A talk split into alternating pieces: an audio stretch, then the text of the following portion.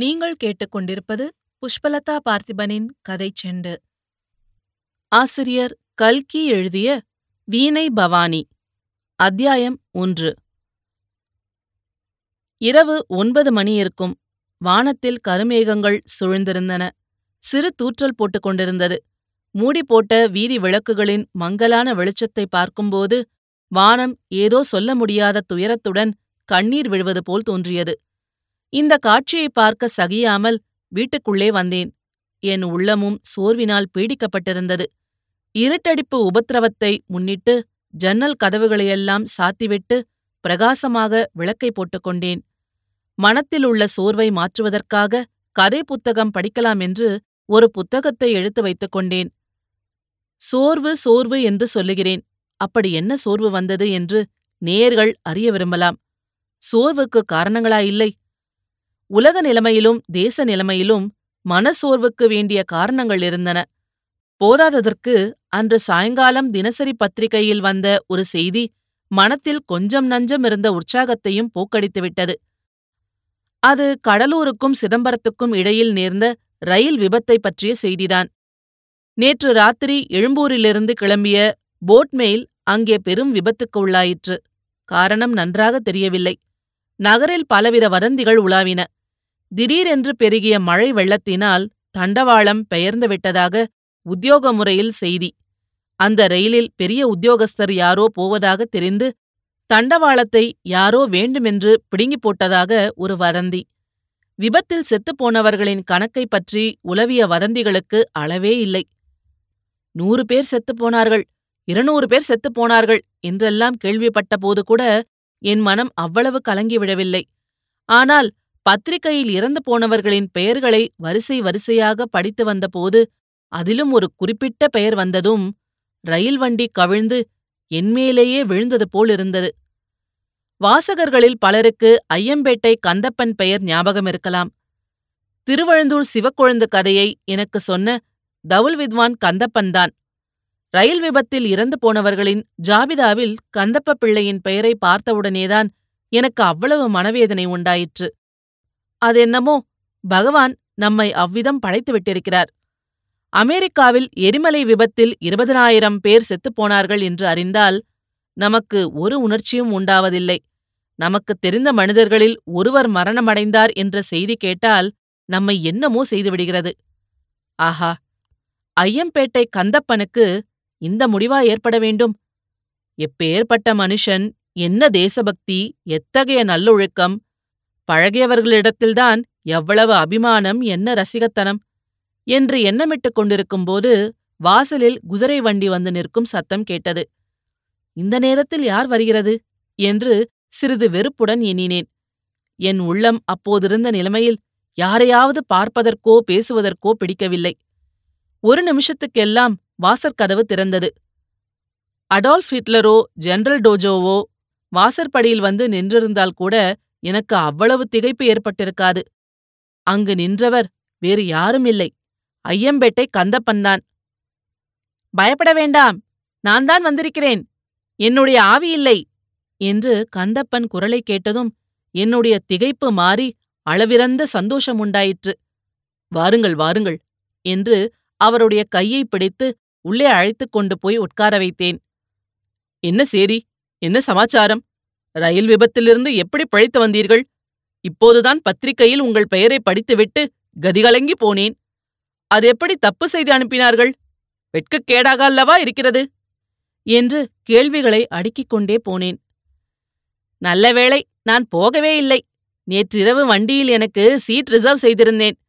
தவுல் முதலிய சாமான்களையும் முன்னால் கொண்டு போய் ஏற்றியாகிவிட்டது. நான் ஸ்டேஷனுக்கு வருவதில்தான் இரண்டு நிமிஷம் தாமதமாயிற்று. நல்ல காலம்தான். ரயிலில் உங்கள் பெயர் கட்டி தொங்கியதாக்கும். அதையும் தவுலையும் பார்த்துவிட்டு பத்திரிகை நிருபர்கள் உங்களையும் சேர்த்து வைகுண்டத்துக்கு அனுப்பிவிட்டார்கள் போலிருக்கிறது. அப்படித்தான் இருக்க வேண்டும். உங்கள் வீட்டில் எல்லோரும் கவலைப்பட மாட்டார்களா? இன்றைக்கு ஏன் ஊருக்கு போகவில்லை? என்று கேட்டேன். ஊருக்கு தந்தி கொடுத்து விட்டேன். உங்களை கொஞ்சம் பயமுறுத்திவிட்டு போகலாம் என்று வந்தேன். என்னையா பயமுறுத்த பார்த்தீர்கள்? ஆமாம். மகுடபதி கதையில் வெறுமனையாவது பெரியண்ணனுடைய ஆவி வந்து நின்றதாக சொல்லி எங்களையெல்லாம் பயமுறுத்தினீர்கள் அல்லவா அதற்கு பழிக்கு பழியாக அதெல்லாம் கதையிலே நடக்கும். நிஜத்தில் நடக்குமா? என்றேன். நீங்கள் சொல்வது சுத்த தப்பு என்றார் ஐயம்பேட்டை கந்தப்பன். என்ன? அவ்வளவு கண்டிப்பாக சாப்பு கொடுக்கிறீர்களே? ஆமாம். வாழ்க்கையில் அந்த மாதிரி நடந்திருக்கிறது. எந்த மாதிரி? செத்துப்போனதாக நினைத்திருந்த மனுஷர் திடீரென்று தோன்றியதனால் ஆபத்து நேர்ந்திருக்கிறது. என்ன ஆபத்து? உயிருக்கே ஆபத்து. ஏதோ ஒரு ரசமான சம்பவத்தை சொல்லத்தான் ஐயம்பேட்டை கந்தப்பன் வந்திருக்கிறார் என்று அப்போது தெரிந்து கொண்டேன். சொல்லுங்கள் கேட்கிறேன். என் மனது இன்றைக்கெல்லாம் சரியாகவே இல்லை. ரொம்பவும் உற்சாக குறைவாய் இருக்கிறது. உங்களுடைய கதையை கேட்டாலாவது என்னுடைய கதை உற்சாகம் தருவதல்ல. ரொம்பவும் சோகமானது. இன்னொரு நாளைக்கு வேண்டுமானால் கூடவே கூடாது. மனத்தில் உற்சாகமில்லாத போதுதான் சோகக் கதை கேட்க வேணும். சொல்லுங்கள். என்றேன். அத்தியாயம் இரண்டு. ஐயம்பேட்டை கந்தப்ப பிள்ளை எப்போதும் ஒரு கேள்வியுடனேதான் கதையை ஆரம்பிப்பது வழக்கம். அவ்விதமே இப்போதும் தொண்டையை கணைத்தி சரிப்படுத்திக் கொண்டு பூந்தோட்டம் பவானி என்று கேள்விப்பட்டதாக ஞாபகம் இருக்கிறதா? என்றார். அந்த மாதிரி ஒரு பெயர் ஏதோ பூர்வ ஜன்மத்தில் கேள்விப்பட்டது மாதிரி எனக்கு லேசாக ஞாபகம் வந்தது. கிராமபோன் பிளேட் கூட ஒன்றிரண்டு கேட்டிருக்கும் நினைவு வந்தது. ஆனால் நான் ஞாபகப்படுத்திக் கொண்டு பதில் சொல்லும் வரையில் கந்தப்ப பிள்ளை காத்திருக்கவில்லை. மேலும் சொல்லத் தொடங்கினார். முப்பது வருஷத்துக்கு முன்னால் பூந்தோட்டம் பவானி என்னும் பெயர் மிகவும் பிரசித்தமாயிருந்தது வீணை பவானி என்றும் சொல்வதுண்டு. வீணையை வைத்துக்கொண்டு பாடினாளானால் சரஸ்வதி தேவியே அவதாரம் எடுத்து வந்திருப்பது போல்தான் தோன்றும். அவளுடைய குரலுக்கு உபமானம் சொல்ல வேண்டுமானால் வீணை தந்தியை அவள் மீட்டும்போது உண்டாகும் ரீங்கார நாதத்தைத்தான் சொல்லலாம். அந்த வீணை தந்தியின் ரீங்காரத்துக்கோ அவளுடைய குரலைத் தவிர வேறு உபமானம் சொல்ல முடியாது. ஆயிரக்கணக்கான ஜனங்கள் கூடியுள்ள சபைகளில் அவளுடைய கச்சேரிகள் நடப்பதுண்டு. நிசப்தமாயிருந்து கேட்பார்கள் பரவசப்படுவார்கள். கோவில்களிலே முக்கியமாக திருவாரூர் கோவில் உற்சவ சமயங்களில் அவளுடைய கச்சேரி அடிக்கடி நடக்கும். இந்த காலத்தில் வரவர நாரஸ்திகம் அதிகமாகி வருகிறது. சுயமரியாதை இயக்கம் அது இது என்று உலகமே கெட்டுப்போய் வருகிறது. போதாததற்கு சினிமா வேறு வந்து சேர்ந்துவிட்டது உற்சவங்களை ஸ்ரத்தையாக நடத்துவோரும் இல்லை. அந்த காலத்தில் ஜனங்களுக்கெல்லாம் கோவில் திருவிழா இம்மாதிரி காரியங்களிலேதான் கொண்டாட்டம். ஒரு கோவிலில் உற்சவம் என்றால் சுற்று வட்டாரத்தில் இருபது மைல் தூரத்தில் உள்ள ஜனங்களெல்லாம் திரண்டு வந்து விடுவார்கள்.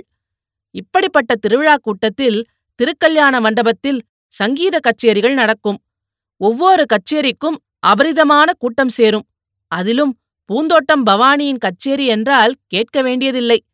அந்த காலத்தில் பெரிய கூட்டத்துக்கு உதாரணம் சொல்ல வேண்டுமானால் பூந்தோட்டம் பவானியின் கச்சேரிக்கு கூடுகிறாற்போல் கூடியிருக்கிறதே என்பார்கள்.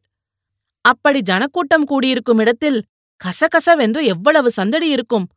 ஆனால் பவானியின் விரல்கள் வீணையின் தந்திகளைத் தொட வேண்டியதுதான். முகத்தை சிறிது நிமிர்த்திக் கொண்டு அவளுடைய இனிய குரலைக் காட்டி ஸ்ருதி கூட்ட வேண்டியதுதான். அவ்வளவு இரைச்சலும் ஒரு நொடியில் கப் என்று அடங்கிவிடும். இரைச்சல் ஓடுவதும் பவானியின் இனிய குரல் ஒளியும் வீணைத் தந்தியின் நாதமும் சேர்ந்து கிளம்புவதும் ஒரு இந்திரஜாலம் போல் தோன்றும். பவானியின் கச்சேரி கேட்பதற்கு சந்தர்ப்பம் கிடைத்தால் நான் அதை விடுவதில்லை. அத்தகைய சந்தர்ப்பங்கள் எனக்கு அடிக்கடி கிடைப்பதும் உண்டு. கல்யாணங்களிலோ கோவில் உற்சவங்களிலோ பவானியின் கச்சேரிகள் நடக்கும் இடங்களில் நானும் என்னுடைய தொழிலுக்காக போய் சேரும்படி அடிக்கடி நேரும். பவானியின் கச்சேரி கேட்டுக்கொண்டிருக்கும்போது எனக்கு அடிக்கடி கண்ணில் ஜலம் வந்துவிடும். பக்கத்தில் உள்ளவர்கள் பார்த்து பரிகசிக்கப் போகிறார்களே என்று ஏதோ தலைவலிக்கிற பாவனையாக தரையை நோக்கி குனிந்து கொள்வேன். கண்ணீருக்கு காரணம் என்ன என்றா கேட்கிறீர்கள்? அதுதான் எனக்கு தெரியாது. ஆனந்த கண்ணீர்தானா அல்லது இவ்வளவு அற்புதமான சங்கீதம் நீடித்து நிற்க வேண்டுமே என்ற அனுதாபத்தில் பெருகிய கண்ணீரா? ஜனங்கள் பேசிக்கொண்டே போவார்கள். இது எங்கேடா நிலைத்து நிற்கப் போகிறது? இப்படி பாடினால் உலகம் தாங்குமா?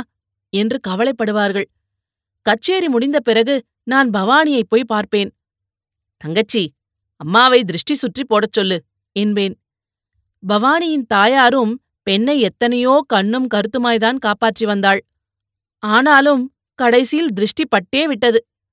பவானியின் தாயாருக்கு பூந்தோட்டம் பிரகதாம்பாள் என்று பெயர். அவள் பரம்பரையான பணக்காரி. அதோடு அவளுடைய குணத்திலும் பிரசித்தி பெற்றவள். ஒரு பெரிய மனிதரோடு மட்டும் சிநேகம் வைத்துக் கொண்டிருந்து அவருக்கு உண்மையான தர்மபத்தினியாக நடந்து கொண்டிருந்தாள். அவன் காலஞ்சென்ற பிறகு அவள் பகவானுடைய பக்தியில் சிந்தனையை செலுத்தி வந்தாள். தாயாருடைய சுபாவம் பெண்ணிடமும் இருந்தது. நெற்றியில் திவ்யமாக விபூதியை பூசிக்கொண்டுதான் கச்சேரிக்கு வந்து உட்காருவாள். பக்தி ரசமுள்ள பாட்டுகளைத்தான் பாடுவாள். வீட்டிலே தினம் ஸ்நானம் பூஜை எல்லாம் பிரமாதமாக நடக்கும். இதனாலெல்லாம் பவானிக்கு ஞான பைத்தியம் பிடித்திருப்பதாக பலர் பேசினார்கள். பிரகதாம்பாளுக்கு தன் பெண்ணை ஒரு யோகியமான நல்ல பிள்ளையாக பார்த்து கல்யாணம் பண்ணி கொடுக்க வேண்டும் என்று விருப்பம். ஆனால் பவானியோ தான் ஆண்டாளைப் போல் கன்னியாகவே இருந்து கடவுளின் பாதத்தை அடையப் போவதாக சொல்லிக் கொண்டிருந்தாள். இவர்கள் இரண்டு பேருடைய எண்ணமும் நிறைவேறவில்லை. எல்லாம் ஒரு மனுஷன் பராபரியாய் யாரிடமோ சொல்லிக் கொண்டு போன ஒரு வார்த்தையில் அடிபட்டு போய்விட்டது. ஒரு தடவை திருவாரூர் கோவிலில் கச்சேரி செய்துவிட்டு பவானி வெளியே வந்து வண்டியில் ஏறிக்கொள்ளப் போகும் சமயத்தில் ஒரு மனுஷன் தன் சிநேகிதனுடன் பேசிக்கொண்டு போன ஒரு வார்த்தை அவள் காதில் தற்செயலாக விழுந்தது. பாட்டு பாட்டு என்கிறாயே. பிரமாதமாய் பாட்டு இருக்கட்டும் அப்பா. அவள் முகத்திலே சொட்டுகிற களையை சொல்லு என்றான் அந்த மனிதன். இதை கேட்டதும் பவானிக்கு சிரிப்பு வந்தது.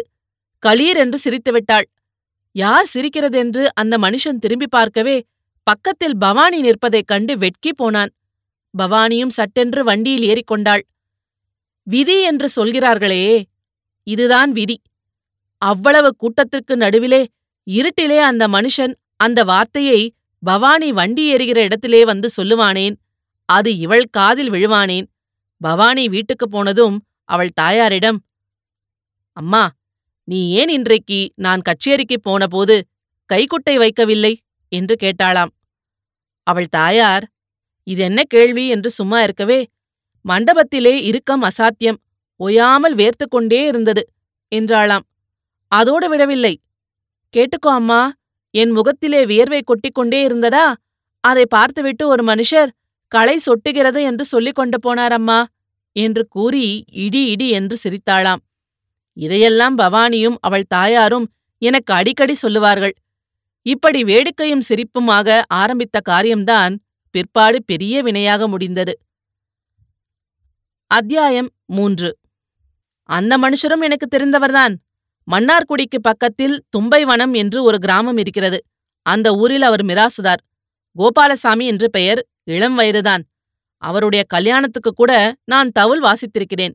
கல்யாணம் நடந்து அப்போது ஐந்தாறு வருஷத்துக்கு மேல் இருக்கும். அவருக்கு குழந்தைகளும் உண்டு. இந்த மனுஷருக்கும் பவானிக்கும்தான் விதிவசத்தினால் தொடர்பு ஏற்பட்டது. அவர்கள் மறுபடியும் எப்படி சந்தித்தார்கள் சிநேகம் எப்படி வளர்ந்தது என்பதெல்லாம் எனக்கு தெரியாது. விதி இருக்கும்போது எப்படியாவது வழியும் ஏற்பட்டு விடுகிறது. பவானியின் ஞான பைத்தியம் நீங்கிவிட்டது என்ற பிரஸ்தாபம் மட்டும் எங்கும் பரவியது. அதோடு தும்பைவனம் கோபாலசாமி முதலியாரின் பெயரும் தஞ்சாவூர் ஜில்லாவெங்கும் அடிபட்டது. இந்த செய்தியெல்லாம் எனக்கு அவ்வளவு நிம்மதி அளிக்கவில்லை. என்னுடைய அபிப்பிராயம்தான் உங்களுக்கு தெரியுமே.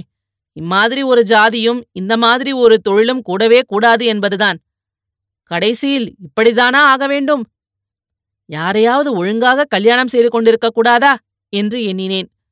கோபாலசாமி முதலியாரின் மனைவி மக்களை நினைத்தும் வருத்தப்பட்டேன். இதை எல்லாவற்றையும் விட இந்த சிநேகிதத்தினால் பவானியின் தெய்வீக சங்கீதத்துக்கு கேடு வராமல் இருக்க வேண்டுமே என்ற கவலையும் உண்டாயிற்று. நல்ல வேளையாக அப்படி ஒன்றும் நேரவில்லை. கோபாலசாமி முதலியார் நல்ல சங்கீத ரசிகர். அதோடு பவானியின் பாட்டை குறித்து அவருக்கு ரொம்ப பெருமையும் இருந்தது. என்னிடம் ஒரு சமயம் அவர் சொன்னது நன்றாய் ஞாபகம் இருக்கிறது பவானியை மற்ற மனிதர்களை படைத்தது போல் பிரம்மா படைக்கவில்லை. கல்யாணியையும் மோகனத்தையும் செஞ்சுருட்டியையும் சேர்த்து படைத்திருக்கிறார். நீர் வேண்டுமானால் பாரும்.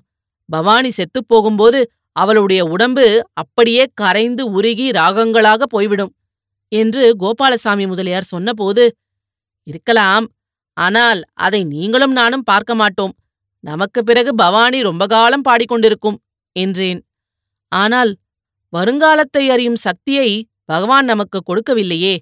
கொடுத்திருந்தால் உலகத்திலே துன்பம் ஏது இன்பந்தான் ஏது? ஆமாம். பவானியின் சங்கீதத்தைப் பற்றியல்லவா சொல்லிக் கொண்டு வந்தேன்? அவளுடைய சங்கீதம் மேலும் மேலும் பிரமாதமாகிக் கொண்டுதான் வந்தது. ஆனால் என்னுடைய பழகிய காதுக்கு அதில் என்னவெல்லாமோ அதிசயமான மாறுதல்கள் தோன்றின. ஒரு கச்சேரியைப் போல் இன்னொரு கச்சேரி இராது. ஒருநாள் அவளுடைய பாட்டில் குதூகலம் பொங்கித் ததும்பும். காலை வேளையில் உதயசூரியனை வரவேற்கும் புள்ளினங்களின் குரலில் உள்ள ஆனந்தமும் பௌர்ணமி அன்று வெண்ணிலவைக் கண்டு பொங்கும் கடலின் ஆரவார உற்சாகமும் தொனிக்கும். இன்னொரு நாள் கச்சேரியிலோ அவளுடைய பாட்டைக் கேட்கும்போது உள்ளமானது காரணம் தெரியாத சோகத்தை அடையும். தாயை பிரிந்த குழந்தையின் தீனக் குரலையும் பகவானைப் பிரிந்த பக்தனின் தாபக் குரலையும் அவளுடைய பாட்டிலே கேட்பது போல் இருக்கும். அவள் வீணை வாசிக்கும்போது கையில் உள்ள வாத்தியத்தின் கம்பிகளைத்தான் மீட்டுகிறாளா? அல்லது கேட்பவர்களின் இருதய வீணையின் கம்பியைத்தான் மீட்டுகிறாளா? என்ற சந்தேகம் தோன்றும். முதலில் இதெல்லாம் எனக்கு விந்தையாயிருந்தது. விளங்காத மர்மமாயிருந்தது. அப்புறம் அப்புறம் ஒருவாறு விஷயம் புரிந்தது. அன்பு காதல் என்று சொல்கிறார்களே. சுவாமி ரொம்ப அதிசயமான காரியம். காதலில் மனிதர்கள் அடைவது என்ன? துன்பமா? இன்பமா? சொல்ல முடியாத துயரமா அளவிட முடியாத ஆனந்தமா? பவானியையும் தும்பைவனம் முதலியாரையும் பற்றி நான் கேள்விப்பட்ட விஷயங்கள் இம்மாதிரி சந்தேகங்களையெல்லாம் உண்டாக்கின. அவர்கள் சந்தோஷமாயிருந்த காலம் அதிகமா சண்டை போட்டுக்கொண்டு வேதனையில் மூழ்கியிருந்த நாட்கள் அதிகமா என்று சொல்ல முடியாமல் இருந்தது. இந்த பெண்ணுக்கு ஏதோ பிடித்திருக்கிறது தம்பி என்று அவள் தாயார் சொன்னாள். சில சமயம் பவானி எல்லார் மேலும் எரிந்து எரிந்து விழுவாளாம். சின்ன சின்ன காரியத்துக்கெல்லாம் ரகளை செய்வாளாம் கூச்சல் போடுவாளாம். முகத்தைக் கூட அலம்பிக் கொள்ளாமல் பிரம்மஹத்தி பிடித்தது போல் உட்கார்ந்திருப்பாளாம். இன்னும் சில சமயம் இதற்கு நேர்மாறாக இருக்குமாம் பிரமாதமாக அலங்காரம் செய்து கொள்வாளாம் ஒரே சிரிப்பும் குதூகலமாய் இருப்பாளாம். இதையெல்லாம் அறிந்தபோது பவானியின் சங்கீதத்தில் தொனித்த மாறுதல்களின் காரணத்தை ஒருவாறு அறிந்தேன். யாராவது மந்திரவாதியை அழைத்து வந்து பார்க்கச் சொல்லலாமா என்று பவானியின் தாயார் கேட்டதற்கு மந்திரமும் வேண்டாம் மாயமும் வேண்டாம். நாளடைவில் எல்லாம் தானே சரியாய் போய்விடும் என்று சொல்லிவிட்டு வந்தேன். அத்தியாயம் நான்கு. இரண்டு மூன்று வருஷங்கள் சென்றன. இந்த காலத்தில் தும்பை வனம் முதலியாருடைய சொந்த காரியங்கள் ரொம்பவும் சீர்கெட்டு வந்தன. அவருக்கு விரோதிகள் அதிகமாகி வந்தார்கள். பவானி விஷயத்தில் எத்தனையோ பணக்கார பிரபுக்களுக்கு அபிப்பிராயம் இருந்திருக்கும் என்பது எதிர்பார்க்கக்கூடியதுதானே? அவர்களெல்லாம் கோபாலசாமி முதலியாரை தீர்த்து கட்டி விடுவதென்று கங்கணம் கட்டிக்கொண்டார்கள் முதலில் ஒரு கோவில் பஞ்சாயத்து சம்பந்தமாக கேஸ் ஏற்பட்டது. அந்த கோவில் தர்மகத்தாக்கள் மூன்று பேரில் கோபாலசாமி முதலியார் ஒருவர். மற்ற இரண்டு பேரும் இவரை தள்ளிவிட்டு காரியங்களை நடத்தியதுடன் கோவில் உற்சவத்தின் போது இவரை அவமரியாதையாக நடத்திவிட்டார்கள். கோபாலசாமிக்கு கோபம் வந்து கேஸ் போட்டார். இதிலிருந்து சிவில் கேஸ்களும் கிரிமினல் கேஸ்களும் முளைத்துக் கொண்டே இருந்தன. அக்கம் பக்கத்து மிராசுதார்கள் பிரபுக்கள் எல்லாரும் கோபாலசாமியை தொலைத்துவிட்டு மறுகாரியம் பார்ப்பது என்று கங்கணம் கட்டிக்கொண்டு பிடிவாதமாக வேலை செய்தார்கள். கோபாலசாமிக்கு நாளுக்கு நாள் கடன் முற்றிக் கொண்டு வந்தது. வருஷா வருஷம் நிலத்தை விற்றுக்கொண்டு வந்தார். ஒரு தடவை தொம்பைவனம் கோவில் உற்சவத்துக்கு நான் போயிருந்த சமயத்தில் முதலியார் வீட்டுக்கு போயிருந்தேன். அவர் சம்சாரம் ஐயம்பேட்டைக்கு பக்கத்து ஊர் பெண்தான் அந்த அம்மாளை எனக்கு நன்றாக தெரியும். பாவம் அவள் ஒரே துக்கத்தில் ஆழ்ந்திருந்தாள். கந்தப்பா இவ்வளவும் அந்த பூந்தோட்டத்து மூதேவியால் தான் வந்தது என்று சொல்லி அழுதாள். எனக்கு மனது ரொம்பவும் கஷ்டப்பட்டது. இந்த மாதிரி ஒரு ஜாதியை நம் தேசத்தில் எதற்காக ஏற்படுத்தினார்கள் என்று எண்ணி மனம் நொந்தேன். அடுத்த தடவை திருவாரூருக்கு போகும்போது என் கோபத்தை பவானியின் மேல் காட்டிவிடுவதென்று தீர்மானித்துக் கொண்டேன். ஆனால் அங்கே போய் பவானியின் நிலையை பார்த்தபோது என் கோபமெல்லாம் பறந்து போய்விட்டது. சோகமே உருவெடுத்தவள் போல் இருந்தாள் என்னால் இப்படியெல்லாம் கஷ்டம் அவருக்கு வந்துவிட்டதே என்று சொல்லி சொல்லி உருகினாள். அவளுக்கு சமாதானமாக நான் நீ என்னம்மா செய்வாய்? உன் பேரில் என்ன தப்பு? என்று திருப்பி திருப்பி சொல்ல வேண்டியிருந்தது. அண்ணே அவரை அவ்விடத்து நிலம் வீடு வாசல் எல்லாவற்றையும் தலைமுழுகிவிட்டு இங்கேயே வந்துவிடும்படி சொல்லிக் கொண்டிருக்கிறேன். கேட்க மாட்டேன் என்கிறார். நீயாவது சொல்லேன். தினம் பொழுது விடிந்தால் கோர்ட்டுக்குப் போவதே வேலையாகிவிட்டதே. என்னத்திற்காக இந்த மாதிரி வம்புக்கும் தும்புக்கும் போக வேண்டும்? நாலு குடும்பத்தை காப்பாற்றுவதற்கு வேண்டிய சொத்து இங்கே இருக்கிறதே. இதையெல்லாம் யார் கட்டிக்கொண்டு போகப் போகிறார்கள்? என்றாள். அது நடக்கிற காரியமா தங்கச்சி? அவர் ஆண் பிள்ளை இல்லையா? ரோசமிராதா மீன் வம்புக்கு இழுக்கிறவர்களுக்கு பயந்து கொண்டு ஊரை விட்டு வந்து விடுவாரா? அதுவும் இங்கே. அவர் சம்மதித்தாலும் சம்சாரம் குழந்தைகள் இருக்கிறார்களே என்றேன். பிறகு பவானி அவருடைய சம்சாரத்தையும் குழந்தைகளையும் பற்றி கேட்டுக்கொண்டே இருந்தாள். பவானியின் தாயாரிடம் பேசினேன். எனக்கா? என்னத்துக்காக நமக்கு இந்த கெட்ட பெயர்? பவானியினாலே ஒரு பெரிய குடும்பம் அழிந்து போகிறது என்று இந்த ஜில்லா முழுவதும் பேசிக் கொள்கிறார்களே என்றேன். யார் என்னத்தையாவது சொல்லட்டும் தம்பி. அவர்கள் இரண்டு பேரையும் பிரிப்பது மகா பாவம். பிரித்தால் என் மகள் உயிரை வைத்துக் கொண்டிருக்க மாட்டாள் என்றாள். இப்படி எத்தனையோ பேர் சொல்லியிருக்கிறார்கள் அக்கா நாம் பார்த்ததில்லையா என்றேன் நான். பவானியின் சமாச்சாரம் உனக்கு தெரியாது தம்பி என்றாள். பிறகு இப்பொழுது அவர்களுக்குள் எப்படி இருக்கிறது? முன்னையெல்லாம் போல் கோபதாபம் உண்டா? என்று கேட்டேன். பவானியின் குணமே அடியோடு மாறிவிட்டதென்றும் அவள் சாந்தமே உருக்கொண்டவளாகி விட்டாளென்றும் தெரிந்தது. இதற்கு நேர்மாறாக கோபாலசாமி முதலியாருக்கு கோபதாபங்கள் அதிகமாகி வந்தனவாம். அதோடு அடிக்கடி இல்லாத பொல்லாத சந்தேகங்கள் அவருக்கு தோன்றி வந்தனவாம். இது என்ன மனித சுபாவம்? என்று எனக்கு ஆச்சரியமாயிருந்தது பவானி எதற்காக அவரிடம் அன்பு வைக்க வேண்டும்? நிர்பந்தம் கட்டாயம் ஏதாவது உண்டா? தன் மனமொப்பி அவரையே தெய்வம் என்று எண்ணி இருப்பவள் மேல் ஒரு மனிதன் சந்தேகப்படுவதென்றால் எனக்கு ரொம்ப கோபமாயும் வெறுப்புமாயும் இருந்தது. நமக்கென்னவென்று பேசாமல் போய்விட்டேன். இதற்கப்புறம் ஏறக்குறைய ஒரு வருஷ காலம் ஏதேதோ அசௌகரியங்களினால் நான் திருவாரூர் பக்கம் போகவில்லை. பவானியின் தாயார் இறந்து போனாள் என்று தெரிந்ததும் துக்கம் விசாரிப்பதற்கு போயிருந்தேன். அதற்கப்புறம் அங்கே போவதையே நிறுத்திவிட்டேன். நமக்கென்னத்திற்கு வம்பு? என்ற எண்ணந்தான் காரணம். தும்பைவனம் முதலியாரின் காரியங்கள் வர வர சீர்கெட்டு வருகின்றன என்று மட்டும் அடிக்கடி காதில் விழுந்து கொண்டிருந்தது. சென்னை பட்டணத்தில் ஹைகோர்ட்டில் அவருக்கு ஒரு பெரிய கேஸ் நடந்து வந்தது. அதில் தோற்றுப்போனால் ஆள் திவால்தான் என்று சொன்னார்கள். இப்படி இருக்கும்போதுதான் ஒருநாள் அந்த பயங்கரமான ரயில் விபத்தை பற்றி செய்தி வந்தது. விழுப்புரத்துக்கும் கடலூருக்கும் நடுவில் ரயில் கவிழ்ந்து விட்டது.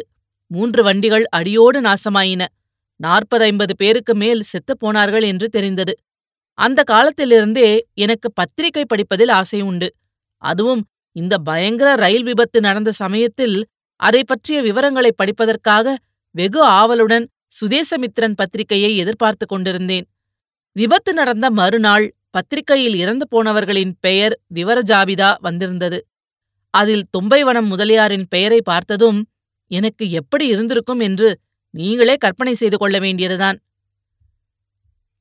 உடனே எனக்கு பூந்தோட்டம் பவானியின் கதிதான் ஞாபகத்திற்கு வந்தது. ஐயோ அந்த பெண் ஒரு வருஷத்துக்குள்ளே தாயாரையும் இழந்து ஆசை நாயகனையும் இழந்து அனாதையாய் போய்விட்டாளே. இனிமேல் அவளுடைய வாழ்க்கை எப்படியாகுமோ? கோபாலசாமி முதலியாரின் சம்சாரம் குழந்தைகளின் ஞாபகமும் வந்தது. ஐயோ பாவம். அவர்களுடைய சொத்தெல்லாம் கோர்ட்டு விவகாரங்களில் தொலைந்து போயிருக்கும். சாப்பாட்டுக்கே கஷ்டப்படும்படியான நிலைமை வந்துவிடுமோ என்னமோ. ஒரு வாரத்துக்கெல்லாம் மன்னார்குடி போக வேண்டியிருந்தது. அங்கிருந்து அப்படியே தும்பை வனத்துக்கு போனேன். முதலியாரின் மனைவி பட்ட துக்கத்தையும் அழுத அழுகையையும் பார்க்க சகிக்கவில்லை. தகப்பனாரை இழந்த குழந்தைகளை பார்க்கவும் பரிதாபமாய்தான் இருந்தது. நல்ல வேளையாக ஊரிலிருந்து அவர்களுடைய தாத்தாவும் பாட்டியும் வந்திருந்தார்கள். குழந்தைகளை அவர்கள் பார்த்து கொண்டதுடன் பெண்ணுக்கும் தேர்தல் கூறினார்கள். என்ன செய்வதழி அம்மா? உன் தலையெழுத்து அப்படி இருந்தது. குழந்தைகளுக்காக நீ உயிரை வைத்துக் கொண்டிருக்க வேண்டாமோ இல்லையோ? என்று சொல்லி தேற்றி பட்டினி கிடக்காமல் அரை வயிறாவது சாப்பிடும்படியும் பலவந்தப்படுத்தினார்கள். நானும் எனக்கு தெரிந்த வரையில் ஆறுதல் சொல்லிவிட்டு கிளம்பினேன். இவர்களை பார்த்த பிறகு பவானியையும் அவசியம் பார்க்க வேண்டும் என்று எனக்கு ஆவல் உண்டாயிற்று. நேரே திருவாரூருக்கு போனேன். அவளுடைய வீட்டுக்கு போகும்போது என் மனம் ரொம்பவும் வேதனைப்பட்டது. ஒரே துக்க சாகரத்தில் மூழ்கியிருப்பாளே. எப்படி அவளை பார்த்து பேசுகிறது? எப்படி ஆறுதல் சொல்கிறது என்று என் மனம் தவித்தது. ஆனால் வீட்டுக்குள் போய் பவானியை பார்த்ததும் ஒருவாறு கவலை நீங்கிற்று. ஏனெனில் நான் பயத்துடன் எதிர்பார்த்தபடி அவள் கண்ணீரும் கம்பளையுமாய் படுத்துக் கொண்டிருக்கவில்லை. என்னை கண்டதும் அலறி அழவில்லை. சாதாரணமாய்தான் இருந்தாள். வாருங்க அண்ணே என்று ஆர்வத்துடன் என்னை அழைத்தாள். கவலை நீங்கிற்று என்றா சொன்னேன். ஆமாம் கவலை நீங்கிற்று என்பதுதான் உண்மை. ஆனால் மனதிற்குள் பெரும் ஏமாற்றமும் உண்டாயிற்று. கடைசியில் சாதி குணம் என்று உலகம் சொல்வது சரியாய் போய்விட்டதல்லவா? தாலி கட்டிய மனைவி அங்கே படுகிற துக்கத்துக்கும் இங்கே இவள் சாதாரணமாய் வந்தவர்களை வா என்று அழைத்துக் கொண்டிருப்பதற்கும் எவ்வளவு வித்தியாசம். அதையெல்லாம் நான் வெளியில் காட்டிக் கொள்ளவில்லை. என்னுடைய பொறுப்பை கழித்துக் கொள்வதற்காக ஏதோ ஆறுதல் வார்த்தை கூறிவிட்டு கிளம்பினேன். கிளம்பும்போது பவானி அண்ணே ராத்திரி வெள்ளிக்கிழமையன்று அம்மன் சந்நிதியில் கச்சேரி செய்யப் போகிறேன். நீங்கள் கட்டாயம் வரவேணும் என்றாள். எனக்கு சுருக்கென்று தைத்தது. கச்சேரியா? இதற்குள்ளேயா? இந்த வருஷம் கச்சேரி செய்ய வேண்டியதுதானா தங்கச்சி? அடுத்த வருஷம் பார்த்து கொள்ளக்கூடாதா என்றேன். இல்ல அண்ணே. கச்சேரி செய்வதாக முன்னமே ஒப்புக்கொண்டு விட்டேன்.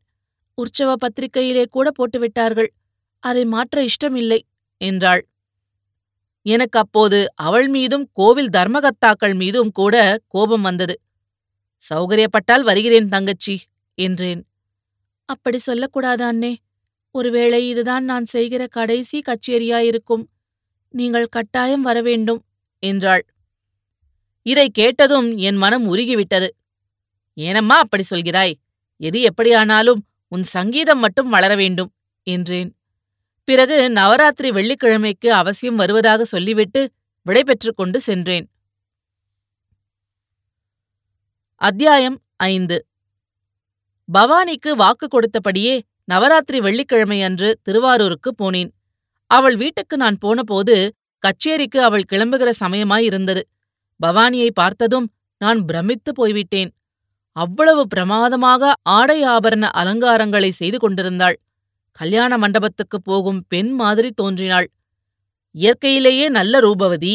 இப்போது பார்த்தால் தேவலோகத்திலிருந்து ரம்பை ஊர்வசி மேனகை திலோத்தமை ஆகியவர்களில் ஒருத்தி இறங்கி பூலோகத்துக்கு வந்துவிட்ட மாதிரி இருந்தது. மனதிற்குள் எனக்கு ஏற்பட்ட வேதனையை சொல்லி முடியாது. என்னை பார்த்ததும் பவானி புன்னகையுடன் அண்ணே வந்துவிட்டீர்களா? என்றாள். எனக்கு எரிச்சல் பற்றிக் கொண்டு வந்தது. இருந்தாலும் ஆமாம் வந்துவிட்டேன் தங்கச்சி என்று சாவதானமாக பதில் சொன்னேன். அண்ணே இன்று காலையிலிருந்தே உங்களை நான் எதிர்பார்த்துக் கொண்டிருந்தேன். போனால் போகட்டும். கச்சேரி முடிந்ததும் நீங்கள் நேரே இங்கு வரவேணும் ரொம்ப முக்கியமான காரியம். தவறக்கூடாது என்றாள்.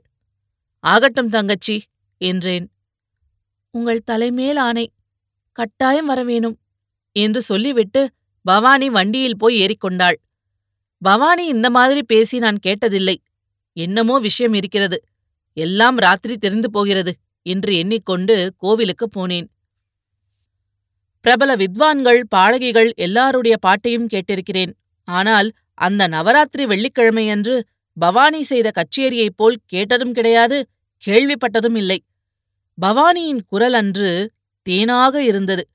விரல் வீணையின் தந்தியை மீட்டியபோது அமுதவாரி பெருகிற்று. இதையெல்லாம் விட அன்று அவளுடைய பாட்டில் இன்னும் ஏதோ ஒன்று இருந்தது. அது கேட்பவர்களின் இருதயத்தில் ஒரு அரிசயமான இன்ப வேதனையை உண்டு பண்ணிற்று. சபையில் அன்று ஒரே நிசப்தம். மூச்சுவிடும் சப்தம் கூட கேட்கவில்லை. ஆஹா பேஷ் சபாஷ் முதலிய குரல்களும் இல்லை. எல்லாரும் மந்திரத்தால் கட்டுண்டது போல் அந்த தெய்வீக சங்கீதத்தை அனுபவித்துக் கொண்டிருந்தார்கள். கடைசியில் பவானி பால் நினைந்தூட்டும் தாயினும் சாலப்பரிந்து என்ற திருவாசகத்தை காம்போதி ராகத்தில் பாடியபோது நான் கர்ப்பகிரகத்துக்குள்ளிருந்த அம்மன் விக்கிரகத்தை நோக்கினேன். இந்த பாட்டை கேட்டுவிட்டு அந்த கல் விக்கிரகம் உருகி கரைந்து போகவில்லையே என்று எனக்கு ஆச்சரியமளித்தது. ஆனால் ஒரு தடவை விக்கிரகத்தின் கண்களில் நீர்த்துளிகள் நின்றது போல் தோன்றியது. இது என்ன பிரம்மை? என்று என் கண்களை துடைத்துக் கொண்டு சுற்றுமுற்றும் ஜனங்களைப் பார்த்தேன். சபை ஓரமாக நாலாபுறத்திலும் ஜனங்கள் சுவர் வைத்தாற்போல் நின்று கொண்டிருந்தார்கள்.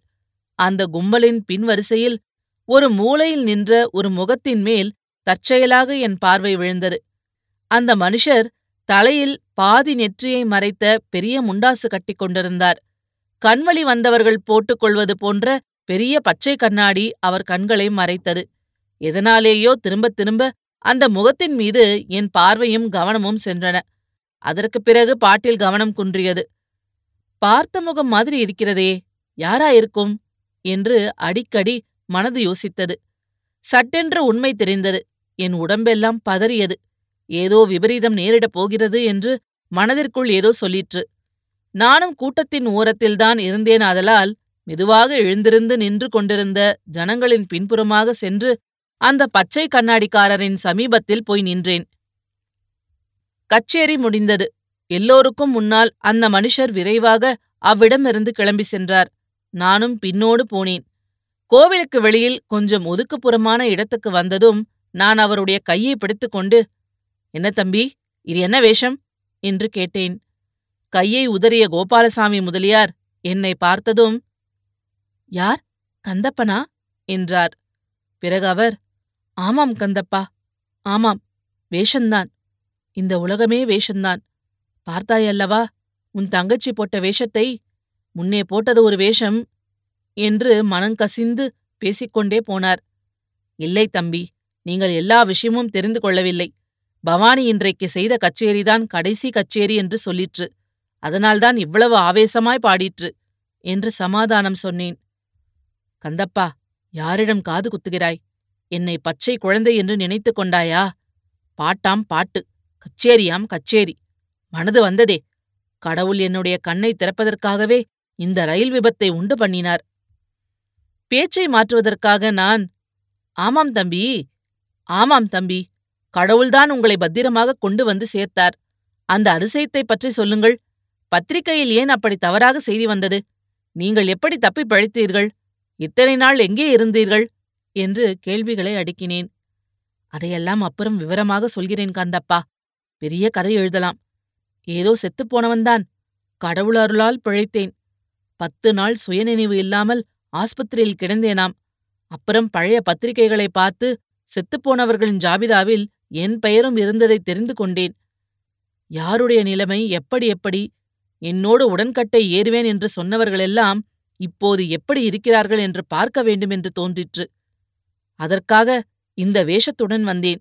இப்போது பார்த்தாகிவிட்டது என்று மிகவும் வெறுப்புடன் சொன்னார். பேசிக்கொண்டே நாங்கள் தெருவோடு போய்க் கொண்டிருந்தோம். அதெல்லாம் இருக்கட்டும் தம்பி இப்போது எங்கே போகிற உத்தேசம்? என்று கேட்டேன். அங்கேதான் போகிறேன். அவளை அடித்து விடுவேன் கொன்று விடுவேன் என்று நினைக்காதே. கச்சேரி பேஷாய் இருந்தது என்று ஒரு வார்த்தை சொல்லிவிட்டு போய்விடுவேன். அவ்வளவுதான். நீயும் வேணுமானால் பின்னோடு வந்து பார் என்றார் கோபாலசாமி முதலியார். இரண்டு பேருமாகவே போய் சேர்ந்தோம். பவானி குதிரை வண்டியில் முன்னாலேயே வீட்டுக்கு வந்துவிட்டாள் அவளை தனியாக முதலில் பார்த்து தயார் செய்ய வேண்டும் என்று எண்ணினேன். அதற்கு கோபாலசாமி முதலியார் இடங்கொடுக்கவில்லை என்னை பின்னால் தள்ளிக்கொண்டு அறைக்குள் அவர் முதலில் போனார். நாங்கள் போகும்போது பவானி ஜலமோ பாலோ ஒரு கிண்ணத்திலிருந்து சாப்பிட்டுக் கொண்டிருந்தாள். பச்சை கண்ணாடியும் பெரிய முண்டாசுமாக உள்ளே வந்தவரை பார்த்துவிட்டு பவானி ஒரு நிமிஷம் திகைத்து நின்றாள். முதலியார் கண்ணாடியையும் முண்டாசையும் எடுத்ததும் அவளுடைய முகத்தில் ஏற்பட்ட பயங்கர மாறுதலை பார்த்தேன். என் இருதயம் அப்படியே நின்றுவிட்டது. எத்தனை நேரம் இப்படி மூன்று பேரும் ஸ்தம்பித்துப் போயிருந்தோம் என்று தெரியாது. பவானி திடீரென்று சுருண்டு போய் கீழே விழுந்தபோதுதான் எனக்கு பிரஜை வந்தது. எனக்கு முன்னாலேயே கோபாலசாமி ஓடி அவளை தூக்கி தமது மடியில் வைத்துக் கொண்டார். சற்று நேரம் நான் அங்கும் இங்கும் பார்த்து விழித்துக்கொண்டு நின்றேன். பிறகு டாக்டரை அழைத்து வருவதற்காக ஓடினேன். டாக்டருடன் நான் திரும்பி வந்தபோது சந்தேகத்துக்கே இடமிருக்கவில்லை. பவானியின் உயிர் போய் அரை மணி நேரத்துக்கு மேலாகிவிட்டது. அத்தியாயம் ஆறு. கந்தப்ப பிள்ளை மேற்கண்ட விதம் கூறி கதையை நிறுத்தினார். அப்பொழுதுதான் ஒவ்வொரு சம்பவமும் நடப்பது போல் அவ்வளவு தெளிவாகவும் உணர்ச்சியுடனும் அவர் சொல்லிக் கொண்டு வந்தபடியால் என் உள்ளம் முன்னை காட்டிலும் இழகி கனிந்து போயிருந்தது. சற்று நேரம் ஒன்றும் சொல்லத் தோன்றாமல் மௌனமாயிருந்தேன் எங்கள் சம்பாஷணை எப்படி ஆரம்பமாயிற்று என்பது ஞாபகம் வந்தது. திடீரென்று தோன்றிய கோபாலசாமி முதலியாரை அவருடைய ஆவி என்பதாக நினைத்து பவானி பயந்து போய்விட்டாளாக்கும். அப்புறம் நீங்கள் என்ன செய்தீர்கள்? என்று கேட்டேன். அப்புறம் செய்வதற்கென்ன இருக்கிறது? டாக்டரிடம் எதிர்பாராத ஷாக்கினால் மரணம் என்று சர்டிபிகேட் எழுதி வாங்கிக் கொண்டேன். கோபாலசாமி முதலியாரும் நானுமாக செய்ய வேண்டிய சடங்குகளையெல்லாம் செய்து முடித்தோம். பாவம் அந்த மனுஷர் பட்ட துக்கத்துக்கு அளவே இல்லை. பவானியின் மனம் களங்கமற்றது என்று அப்புறமாவது முதலியாருக்கு தெரிந்ததா? அவரிடம் அவள் வைத்திருந்த அன்பின் பெருமையை அறிந்து கொண்டாரா? என்று கேட்டேன். அது எப்படி தெரியும்? அவருக்கு ஒரு பக்கம் வருத்தமாயிருந்தாலும் இன்னொரு பக்கத்தில் பவானி தன்னுடைய துரோகம் தெரிந்து போய்விட்டதே என்ற பயங்கரத்தினால் செத்துப் போய்விட்டாள் என்று எண்ணினார். ஆனால் கொஞ்ச நாள் கழித்து வெளியான விஷயம் அவருக்கு பவானியின் மேலிருந்த அவநம்பிக்கையை ஒருவாறு போக்கிற்று. பவானி தன்னுடைய சொத்தையெல்லாம் கோபாலசாமி முதலியாரின் குழந்தைகளுக்கு எழுதி வைத்திருந்தாள். உயில் வக்கீலிடமிருந்தது வியப்புடன் ஓஹோ அப்படியா? என்றேன். இன்னமும் சொல்வதற்கு விஷயம் பாக்கியிருக்கிறது என்று கந்தப்ப பிள்ளை முகபாவத்திலிருந்து தெரிந்தது. எல்லாம் சரிதான். டாக்டரிடம் எதற்காக சர்டிபிகேட் எழுதி வாங்கினீர்கள்? என்று கேட்டேன். இந்த மாதிரி திடீர் மரணங்களில் போலீஸ் தொந்தரவு ஏற்படுமல்லவா அதற்காகத்தான். கோபாலசாமி முதலியாருக்கே நான் உண்மையை சொல்லவில்லை. டாக்டருக்கும் எனக்கும் மட்டும்தான் தெரியும் என்றார். ஏதோ விஷயம் பாக்கி இருக்கிறதென்று நினைத்தேன். உண்மை காரணம்தான் என்ன? என்று கேட்டேன். நடந்து இருபத்தைந்து வருஷம் ஆகிறது. இனிமேல் சொன்னால் என்ன? பவானி மயங்கி விழுந்ததும் முதலியாருக்கு பின்னால் நானும் ஓடினேன் அல்லவா? பக்கத்தில் இருந்த சிறு முக்காலி பலகையின் மேல் பவானி பால் குடித்த கிண்ணத்துக்கு பக்கத்தில் ஒரு கடிதம் கிடந்தது. அதன் மேல் என் பெயர் எழுதியிருக்கவே சட்டென்று எடுத்து முதலியாருக்கு தெரியாமல் மடித்து வைத்துக் கொண்டேன். டாக்டரை கூப்பிடப் போனபோது தெரு லாந்தர் வெளிச்சத்தில் படித்தேன். அந்த கடிதம் இதுதான் என்று கூறி கந்தப்ப பிள்ளை மடியிலிருந்து ஒரு கடிதத்தை எடுத்துக் கொடுத்தார். அது வெகு நாட்பட்ட பழுதடைந்த காகிதம். அதில் மங்கிப்போன முத்தான எழுத்தில் பின்வருமாறு எழுதியிருந்தது. அன்புள்ள கந்தப்ப அண்ணனுக்கு தங்கச்சி பவானி எழுதி கொண்டது. என் பிராண நாயகரை பிரிந்து நான் உயிர் வாழ விரும்பவில்லை. இன்றைக்கு நான் செய்யும் கச்சேரிதான் கடைசி கச்சேரி. அவர் எனக்கு அன்புடன் வாங்கிக் கொடுத்த வைர மோதிரத்திலிருந்த வைரங்களை எடுத்து பொடி பண்ணி வைத்திருக்கிறேன். கச்சேரியிலிருந்து வந்ததும் சாப்பிட்டு விடுவேன். என் சொத்தில் பாதியை கோவிலுக்கும் பாதியை அவருடைய குழந்தைகளுக்கும் எழுதி வைத்திருக்கிறேன். உயில் வக்கீல் ஐயரிடம் இருக்கிறது. நான் செய்வது பிசகாயிருந்தால் என்னை மன்னிக்கவும். அவரை பிரிந்து என்னால் உயிர் வாழ முடியாது. இப்படிக்கு பவானி. இந்த கடிதத்தை இரண்டு மூன்று தடவை படித்துவிட்டு இதை ஏன் கோபாலசாமி முதலியாரிடம் நீ சொல்லவில்லை? என்று கேட்டேன். சொன்னால் என்ன லாபம்? ஏற்கனவே ரொம்ப துக்கப்பட்டார். இது தெரிந்தால் அவரும் உயிரை விட்டாலும் விட்டிருப்பார். அல்லது அவருடைய மனைவி மக்கள் மேல் பாசமில்லாமல் போயிருக்கலாம். ஒரு குடும்பத்தை அநியாயமாக கெடுப்பானேன் என்றுதான் சொல்லவில்லை. சற்று பொறுத்து நான் வருகிறேன் சுவாமி என்று கந்தப்ப பிள்ளை எழுந்திருந்தார். கடிதத்தை அவரிடம் திருப்பிக் கொடுத்தேன். வாசற்கதவை திறந்து கொண்டு அவர் வெளியே சென்றார். ஜில் என்று காற்றடித்தது. இருண்ட வானத்திலிருந்து சிறு தூற்றல் போட்டுக்கொண்டிருந்தது முற்றும். இது போன்ற பல சுவாரஸ்யமான கதைகளை கேட்க கதை செண்டு சேனலை லைக் பண்ணுங்க கமெண்ட் பண்ணுங்க ஷேர் பண்ணுங்க. மறக்காம சப்ஸ்கிரைப் பண்ணுங்க. நன்றி.